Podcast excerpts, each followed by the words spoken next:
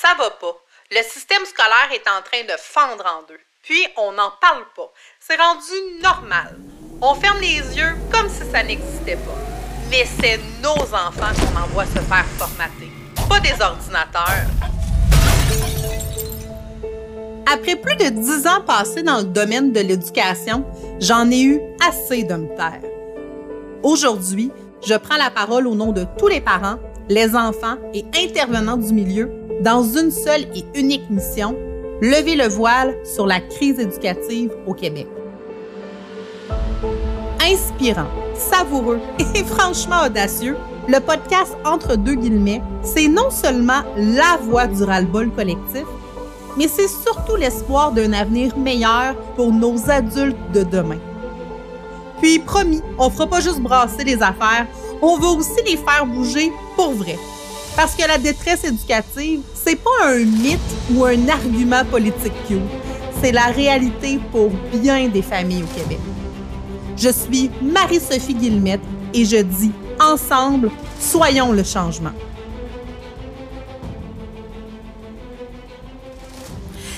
Salut, salut! Je suis tellement contente de t'accueillir à mon premier épisode de podcast Entre deux guillemets. Alors, ce que j'ai envie de faire aujourd'hui, c'est de te raconter mon histoire, de t'expliquer, ben, euh, c'est qui Hein, qui euh, se cache derrière le podcast entre deux guillemets. Et pourquoi j'en suis venue à prendre la décision euh, de faire un podcast? Je vais te raconter mon histoire pour que tu saches mon pourquoi, pour que tu saches les raisons qui sont derrière. Puis c'est important pour moi que tu sois au courant de ça. Fait que je commence par me présenter. Peut-être que tu me connais, peut-être que tu me connais pas du tout. Alors, mon nom est Marie-Sophie Guillemette, d'où le nom entre guillemets et le podcast entre deux guillemets. Alors, qui je suis? En fait, je vais commencer par te parler de mon amour pour les enfants. À quel point, depuis que je suis toute petite, j'aime être en présence d'enfants. Et je pense que ça a commencé, puis peut-être que tu as vécu ça toi aussi par du gardiennage. Ah, j'ai, euh, dès l'âge de 14, 15, 16 ans, gardé des enfants et je savais que euh, je voulais en faire une carrière, que je voulais côtoyer des enfants au quotidien. Fait rapidement, je me suis dirigée euh, dans une sphère au cégep qui euh, vibrait pour moi, celle d'éducatrice. Donc, j'ai commencé avec les tout petits, des 0,5 ans, et mon dada, ceux que j'aimais vraiment beaucoup, c'était les 3-4 ans. Alors, moi, j'aimais tellement ce groupe d'âge-là. C'est drôle parce que euh, ma fille a 3 ans et demi en ce moment, puis ça me rappelle des bons souvenirs. Je ressens tous mes trucs d'éducatrice avec elle. Mon cheminement euh, s'est poursuivi et euh, clairement, c'était euh, un, un, appel d'aller vers l'enseignement. Et merci maman. Maman m'a vraiment donné un coup de pouce pour embarquer dans cet univers-là qui est l'enseignement, faire mon bac et commencer aux alentours de 2011 à enseigner aux enfants. Puis rapidement, autant que j'aimais les tout petits quand j'étais éducatrice que euh, rapidement j'ai aimé être avec les grands. Donc, je me suis spécialisée beaucoup comme enseignante en 5 6e année. Donc, ce que j'aimais vraiment, c'est les préparer pour le secondaire. C'était de terminer leur parcours primaire avec eux et euh, leur donner le bagage nécessaire pour faire la transition et devenir euh, un jeune du secondaire. Puis c'est drôle parce que euh, quand je raconte ça, il y a beaucoup de gens qui disent Ouais, mais là, tu travailles avec des, euh, des pré-ados. Ouais, mais j'adorais ça et j'adore encore ça, euh, côtoyer des enfants de, de cet âge-là. Donc, je me suis vraiment spécialisée dans les 5 6e années. Ce que j'ai envie de te raconter, c'est vraiment mon expérience, mon expertise que j'ai bâtie à travers les années parce que j'ai été dans le système. et je vais te raconter mon histoire dans le système, je vais te raconter ma sortie du système et je vais te raconter le pourquoi que j'ai démarré le podcast. Alors, j'ai commencé dans les années 2011 et on va se remettre à l'époque, hein, il y a un peu plus de dix ans, euh, à l'époque, ben, du travail comme enseignante, ben, il n'y en avait pas. il n'y en avait pas, pas tout. Euh, et euh, j'essayais vraiment de faire ma marque, j'essayais vraiment de me différencier, de démontrer en suppléance, parce que lorsque tu étais appelé en suppléance à l'époque, tu faisais tout pour qu'on te rappelle, pour qu'on te choisisse, parce que des enseignantes qui n'avaient pas de travail, il y en avait beaucoup, des jeunes enseignantes, et donc on devait se démarquer. Puis je, me souviens d'une histoire particulière que euh, moi, je suis dans la région de Québec et je travaillais euh, pas loin de chez moi. Et c'était une enseignante de première année. Et euh, je me souviens que j'avais fait le ménage complet de sa classe. J'avais changé son calendrier, c'était un nouveau mois. Euh, j'avais corrigé tout ce que j'avais fait dans la journée pour me démarquer. C'était vraiment comme ça à cette époque-là. Donc, euh, euh, dans mes premières années, euh, je dirais que j'ai rapidement eu un coup de foudre total pour des milieux qui étaient plus défavorisés, des milieux qui étaient plus difficiles, avec des enfants qui avaient besoin hein, de quelqu'un. Puis, ça l'a ressorti en moi mon âme sauveuse. je ne sais pas s'il y a des personnes qui vont se reconnaître, mais moi, j'avais vraiment envie de sauver tout le monde, sauver tous les enfants et sauver tous les parents parce qu'en milieu défavorisé, la particularité, c'est vraiment les enfants, oui, en besoin, mais des parents qui sont en besoin aussi. Donc, euh, ça, venait vraiment chercher la fibre de, sauveuse, de Mère Teresa. J'appelle ça le syndrome de Mère Teresa. Et euh, c'est comme ça qu'a commencé mon aventure dans cette école-là que j'ai tellement apprécié, j'ai tellement aimé l'équipe, euh, autant l'équipe enseignante que l'équipe euh, d'éducatrice au service de garde. C'était vraiment une équipe soudée. Puis, c'est ce que j'ai remarqué à travers mon parcours, c'est que les, euh, les milieux qui étaient plus défavorisés, qui avaient plus besoin d'aide, c'était euh, des milieux que les enseignantes, euh, je dis enseignantes parce que la majorité, hein, on est des filles dans le domaine au niveau du primaire. Et j'ai remarqué qu'on se soutenait, qu'elles se soutenaient, qu'on se soutenait énormément, puisque ben, on n'avait pas des journées nécessairement faciles. Donc, je me suis vraiment spécialisée euh, à travers le temps avec les plus grands. Donc, euh, comme je disais tout à l'heure, au troisième cycle du primaire, et dans des milieux difficiles et des milieux euh, vraiment que des enfants, ben, il y a des défis académiques, il y a des défis comportementaux, des défis neurologiques. Et c'est vraiment là que j'ai fait mon expertise à travers le temps. Je vous dirais que à travers les dix ans, j'ai fait pas beaucoup d'écoles. Euh, je suis une fille qui, euh, qui avait envie de s'investir, je suis une fille qui est loyale, qui aime vraiment euh, donner dans un milieu. Donc, j'ai fait deux ou trois milieux de plus défavorisés et une année dans un milieu favorisé. un an dans un milieu que c'était vraiment complètement différent. Puis ce qui est drôle un peu, puis je vous raconte l'anecdote, c'est que quand j'ai travaillé dans cette école-là plus favorisée, en fait, c'est une des plus favorisées à Québec, euh, ce qui était comique, c'est qu'on me disait en début d'année, ah, tu vas voir Mère-Sophie, euh, c'est vraiment une classe difficile, c'est vraiment une classe que, euh, les enseignants, n'ont jamais vu ça ici. quand j'ai commencé avec cette classe-là, vu que j'arrivais de, de, milieux vraiment, pour vrai, difficiles, euh, ah, c'était vraiment la petite bière. je trouve ça drôle. À quel point que quand on est dans une certaine réalité, mais ben, on se rend pas compte des fois que ben, ailleurs, c'est pas euh, nécessairement... Euh, c'est pire, ça peut être pire ou mieux. Mais ça m'avait vraiment marqué à quel point qu'on m'avait témoigné. Euh, ah, tu vas voir là, cette classe-là, là, il y a trois, quatre élèves. Là. Il y en a un, là, il est hyperactif, puis là, il bouge tout le temps, puis il faut qu'il reste debout en arrière de la classe. Euh, il y en a un autre, là, lui, là, le lien avec l'adulte, c'est comme un bébé.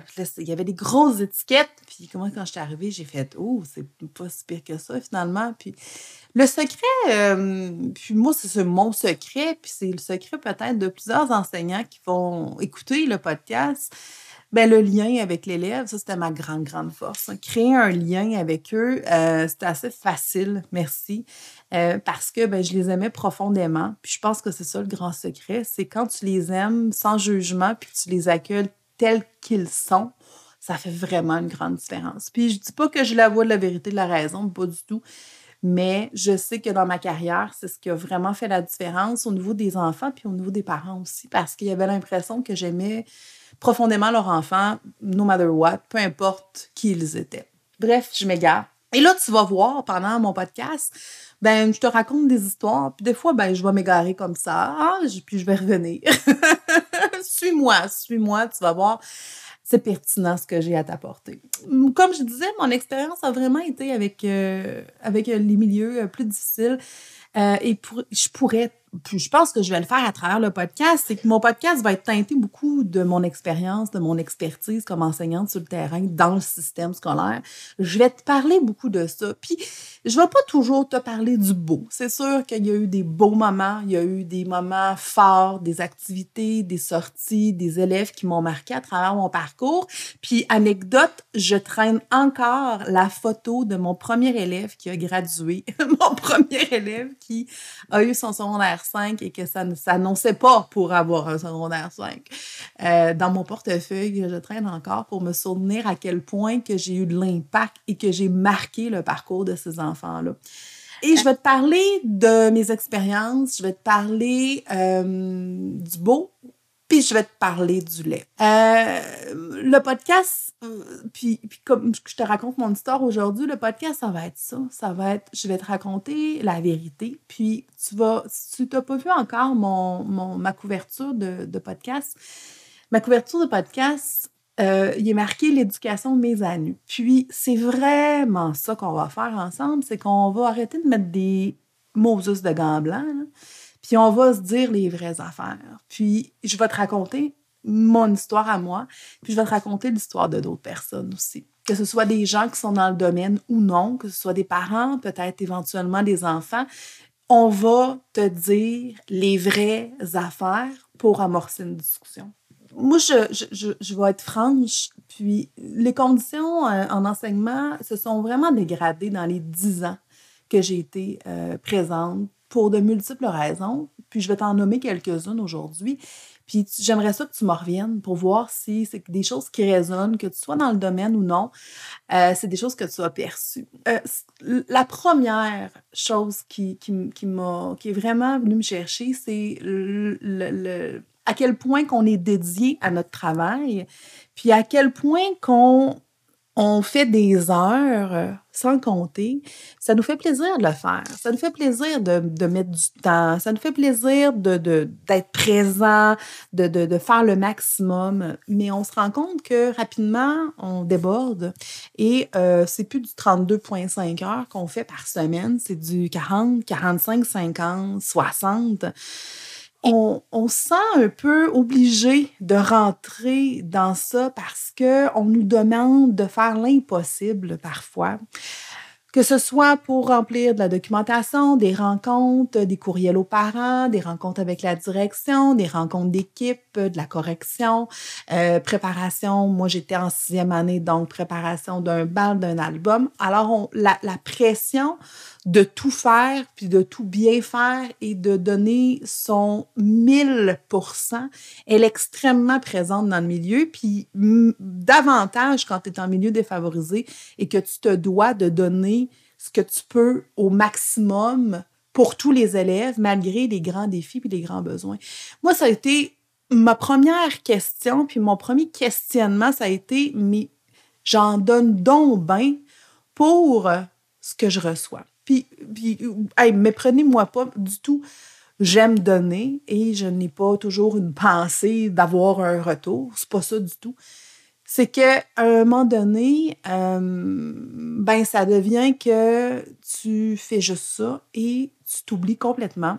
Et moi, c'est ça qui est arrivé, c'est que je me suis oubliée. En tant que femme, en tant qu'être humain, je me suis complètement perdue. Et la seule façon de me valoriser, de me définir, c'était par l'enseignement et par l'impact que j'avais auprès de mes, mes, jeunes à l'école. c'est là que ça a commencé euh, euh, à, J'ai commencé à me questionner parce que je me disais, ouais, mais là, quand j'ai d'autres amis qui viennent à la maison, qui m'expliquent, eux, leur travail, quand arrivent à la maison, c'est terminé, puis qui font du 9 à 5, c'est fini, puis moi, ben je suis tout le temps là-dedans, tout le temps en train de réfléchir pour le plan d'intervention, puis pour euh, euh, de telle, euh, telle intervention faire avec tel élève, puis là, faut pas que j'oublie de faire telle chose. J'étais tout le temps constamment envahie complètement par mon travail. Peut-être que c'était de ma faute aussi, mais j'avais tellement envie de donner le meilleur de moi-même, de faire la différence, que les élèves puissent passer une belle année, de faire la différence pour les élèves qui avaient de la difficulté à l'école. Donc, c'était comme tellement naturel pour moi de faire ça. Et euh, je commençais à être perdue. Puis, s'il y a des enseignants puis des professionnels d'éducation qui m'écoutent qui se sentent comme ça, je te comprends tellement. Ça a été ça pendant un bon moment. Puis c'est là que, que commençait à avoir une fissure dans, euh, dans cette euh, merveilleuse profession parce que je pense quand même que l'enseignement est une magnifique profession. C'est juste le cadre, c'est le contexte, c'est dans, c'est comment que c'était mené euh, dans, dans, le, dans la commission scolaire c'est ça qui, venait tellement me tirer du jus. Puis j'ai commencé à réfléchir à est-ce que ma place est encore, pas en enseignement, mais dans ce contexte-là? Puis je vais en venir à ma cassure personnelle. Puis si tu es enseignant, là, puis que tu as eu euh, une cassure, toi, dans ton parcours, puis que tu as eu un, une espèce de Ah là, ça marche plus du tout, écris-moi. Écris-moi parce que j'ai envie de, t'entendre par rapport à ça. Moi, ma cassure, euh, ça a été ma fille. Ça a été une première cassure, j'en ai eu d'autres, là, mais ça a été ma fille. Quand je suis tombée enceinte et que j'ai imaginé ma fille, ma vie familiale, en me donnant à 1000% comme je me donnais avec mes élèves, là, ça n'a plus fait de sens du tout dans mon univers. Tu sais, zéro, là. zéro. Je me suis dit, là, là, il faut vraiment, vraiment que je fasse quelque chose. Il faut vraiment que euh, je revoie mes priorités. Ça a été ça le début de la fin de l'enseignement euh, dans le système scolaire pour moi. Quand j'ai eu ma fille, elle avait huit mois, la pandémie est arrivée. Et ça a été ma deuxième cassure de dire, OK, est-ce que dans cette nouvelle réalité, donc on ne savait pas, pas tout, rappelez-vous, là, mars 2020, la pandémie, toute ferme. Hein, il n'y a personne qui avait euh, une idée dans quoi qu'on allait euh, s'embarquer puis qu'est-ce qu'on allait vivre dans les prochaines années. Donc ça, ça a été euh, ces deux événements-là, quand même assez collés parce que ma fille avait huit mois quand, quand la pandémie est arrivée. Donc, tous ces événements-là ont fait en sorte que j'ai pris de la hauteur. Hein. j'ai réussi à avoir de l'espace et de la hauteur pour réfléchir. J'étais enceinte, j'étais réaffectée dans la salle des profs, puis je me souviendrai tout le temps de ça. J'avais, euh, je pouvais pas être dans ma classe pour euh, x, y raison. J'étais enceinte, j'étais dans, dans la salle des profs parce que c'était comme la salle des filles enceintes. Je pense qu'on était six enceintes en même temps, c'était incroyable. Puis, vu que euh, j'étais pas en classe, ben on, je faisais un vrai 32,5 heures. Quand je vous dis un vrai 32,5 heures, c'est un vrai 32,5 heures calculé. Là. Et je laissais le travail dans la salle des profs pour m'en aller le soir. J'avais la tête libre. Pendant la journée, je pouvais gérer mon horaire comme je désirais. Et moi, j'étais immunisée, donc je pouvais aller faire du 1 à 1 avec des élèves. Et je pense que ça a été une des révélations pour moi qu'il y a possibilité de faire de l'enseignement euh, à sa façon selon son horaire, selon son énergie, euh, selon sa personnalité, ses passions. Donc ça, ça a été, euh, avez-vous vu, ça a été comme plein d'événements qui m'ont miroité à quel point pour moi ma place était peut-être ailleurs maintenant. Là, on remonte en 2019, 2018-2019 quand, bon, j'étais enceinte, j'ai donné naissance à ma fille en, 2000, en juin 2019 et ensuite la pandémie est arrivée. Fait que 2019-2020 pour moi a été vraiment euh, un point tournant dans, dans ma vie à moi. Puis 2020, mais je pense que ça a été un point tournant dans la vie de plusieurs. Euh, je vais revenir te parler de euh, comment j'ai vécu ça, la pandémie. Comment la pandémie m'a permis de propulser mon entreprise, entre guillemets. Comment, comment c'est né cette idée-là? Tu vas voir, c'est super intéressant parce que euh, c'est né d'un accident. Oui, je répète, mon entreprise est née d'un accident. Un accident, une surprise, en fait, ça a été euh, pas voulu. J'étais dans la naïveté totale. je te racontais ça euh, dans le prochain épisode. Puis je vais te raconter aussi comment j'en suis venue à créer le podcast entre deux guillemets. Un podcast, comme je t'ai dit tantôt, qu'on va dire les vraies affaires, qu'on va mettre à nu l'éducation, qu'on va lever l'omerta et la loi du silence, qu'on va brasser les choses, qu'on va venir euh, soulever les vrais enjeux de l'éducation au Québec. Puis, ça ne sera pas tout seul. Je vais faire ça avec vous tous, avec toi qui m'écoutes, que tu sois parent, que tu sois enseignant, que tu travailles dans le domaine ou juste que tu t'inquiètes pour l'avenir des enfants ou de tes enfants à toi. On va venir parler à travers mes expériences, à travers ce que toi, tu vas me témoigner de ce que tu as vécu dans ta vie. On va éventuellement accueillir des gens sur le podcast parce qu'il faut que l'éducation change au Québec. Il faut absolument que ça change. On ne peut plus se cacher. On peut plus mettre la tête dans le sable faire comme si de rien n'était. On parle de nos futurs dirigeants. On parle d'enfants aujourd'hui qui vont être des adultes de demain, qui vont prendre les décisions. C'est plus qu'important, ça devrait être prioritaire au Québec.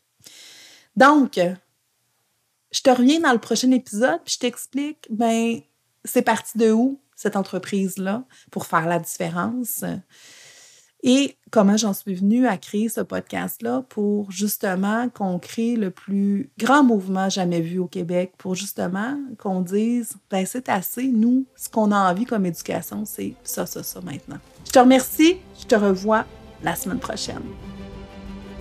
Je te remercie infiniment d'avoir écouté cet épisode de podcast.